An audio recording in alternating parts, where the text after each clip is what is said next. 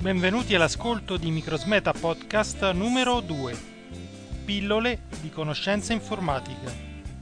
La musica di sottofondo è My Innocence di Hype, distribuita sotto licenza Creative Commons, liberamente scaricabile presso il sito jamendo.com e riproducibile nei podcast.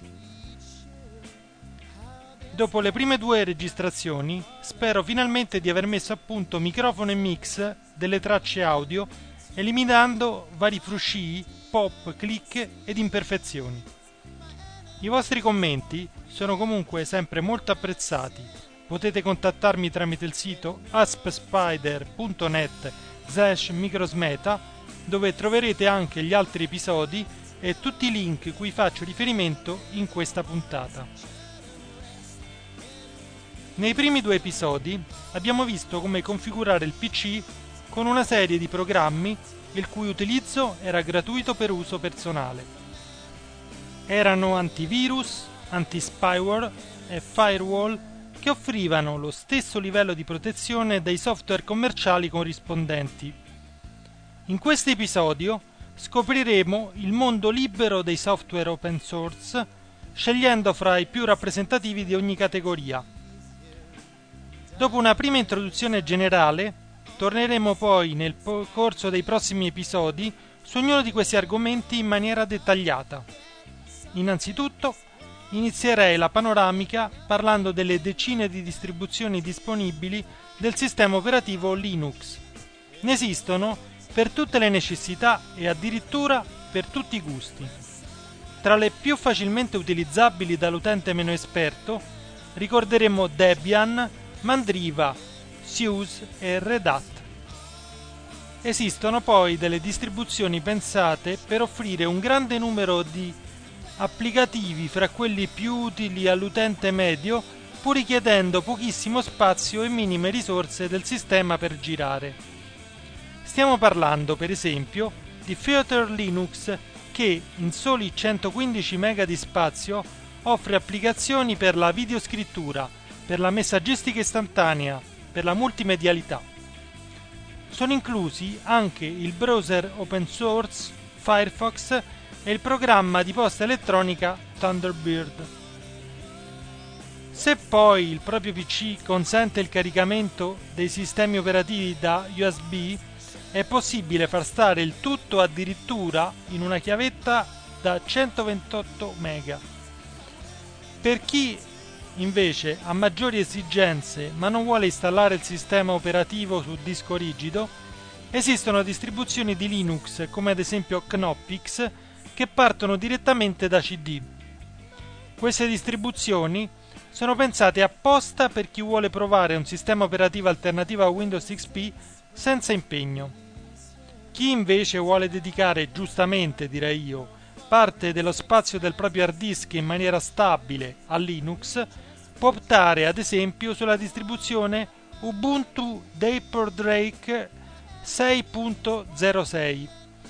Questa versione è da sempre nota per il fatto che propone costantemente le versioni più aggiornate del kernel e degli applicativi che include. La versione italiana è disponibile presso il sito www.ubuntu-it.org. Ma il software libero non si ferma a Linux.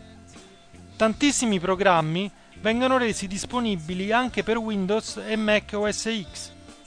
In pratica, per ogni software commerciale importante c'è il corrispondente open source. Ecco ad esempio, come concorrente di Internet Explorer, Mozilla Firefox, giunta alla versione 1.5.0.4. Nonostante le dimensioni molto contenute rispetto al concorrente, offre maggiori funzionalità come ad esempio la navigazione a schede, maggiore velocità, stabilità e sicurezza. In poche parole è migliore. Microsoft è corsa ai ripari aggiornando la propria versione Sta infatti uscendo la versione 7. Ma anche Mozilla non si riposa sugli allori ed è pronta a rilasciare a breve la versione 2.0. I numeri parlano ancora di una netta supremazia di Internet Explorer installato su oltre l'80% dei computer, ma Firefox sta guadagnando posizioni anche se lentamente. Nei prossimi episodi analizzeremo le differenze di questi due browser ancora nella versione beta, ma che promettono di darsi a battaglia nei prossimi anni. Altro software open source in grado di offrire le stesse prestazioni o quasi del corrispondente commerciale è OpenOffice, giunto alla versione 2.0.2 e disponibile al sito it.openoffice.org. Le versioni per Linux, Windows, Mac OS X, Sun Solaris e FreeBSD sono composte dal foglio di calcolo Calc, dall'elaboratore di testi Writer, dalla presentazione multimediale Impress, da un programma di disegno 2D e 3D e dal nuovissimo database Base ed è in fase di completa localizzazione in italiano anche se dispongono del proprio formato internazionale Open Document, possono aprire e salvare in formato standard Microsoft con una quasi perfetta compatibilità. Ma l'elenco dei formidabili concorrenti del software proprietario non finisce certo qui. Blender, arrivato alla versione 2.41, è un ottimo programma per il rendering 3D e GIMP 2.0 fa egregiamente le veci di Photoshop. Per quanto riguarda i lettori multimediali, uno dei riferimenti è VLC che riesce a riprodurre quasi tutti i formati video da Xvid a DVX ad esclusione di quelli con Digital Right Management tipo WMV o RM, mentre per l'editing video uno dei più affermati è senza dubbio Virtual Dub che permette di cucire, convertire, riparare i filmati.avi e nella versione modificata anche gli MPEG. Anche il software utile al podcasting trova un saldo alleato nell'open source. Mi riferisco in particolare ad Audacity, col quale buona parte degli autori, me compreso, registrano i loro podcast e l'aggregatore di podcast alternativo ad iTunes Juice. Bene, su tutti questi programmi torneremo senz'altro nei prossimi episodi per analizzarne tutte le caratteristiche. Come si vede, c'è un mondo di software di ottimo livello disponibile gratuitamente grazie alla New Software Foundation di Stallman e agli altri generosi produttori di open source. Speriamo proprio che la legge sui brevetti software non riesca a tarpare loro le ali, ma fortunatamente sembra che l'Unione Europea li abbia rifiutati. Se vi interessa questo argomento, vi segnalo che viene trattato ampiamente e con molta competenza in uno dei podcast di Tecnica Arcana che trovate al sito www.deathlord.it slash Tecnica Arcana Podcast. Altro podcast secondo me molto interessante che vi voglio segnalare è Notizie Digitali di Valerio che potete trovare al sito audiocast.it. E con questa informazione abbiamo terminato anche questo secondo episodio. Vi invito a visitare il sito aspspider.net slash microsmeta e ad inviarmi commenti, suggerimenti e critiche all'indirizzo alemor64 hotmail.com. Vi do appuntamento, se vorrete, al prossimo episodio disponibile tra circa una settimana.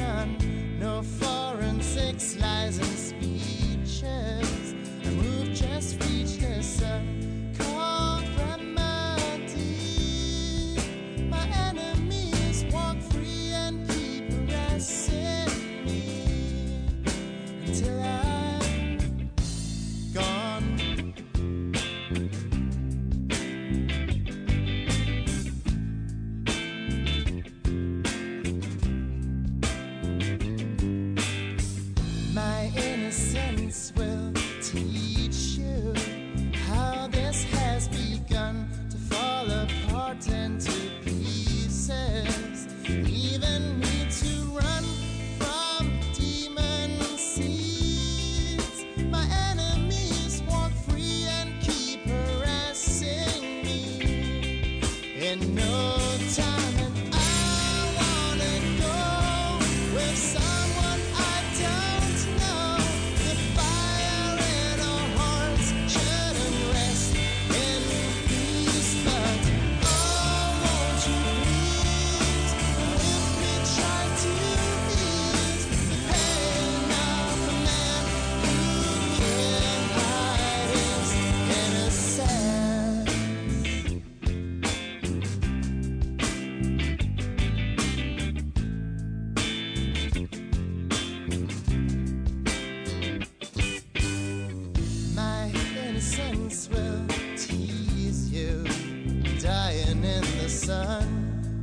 all those secrets I need.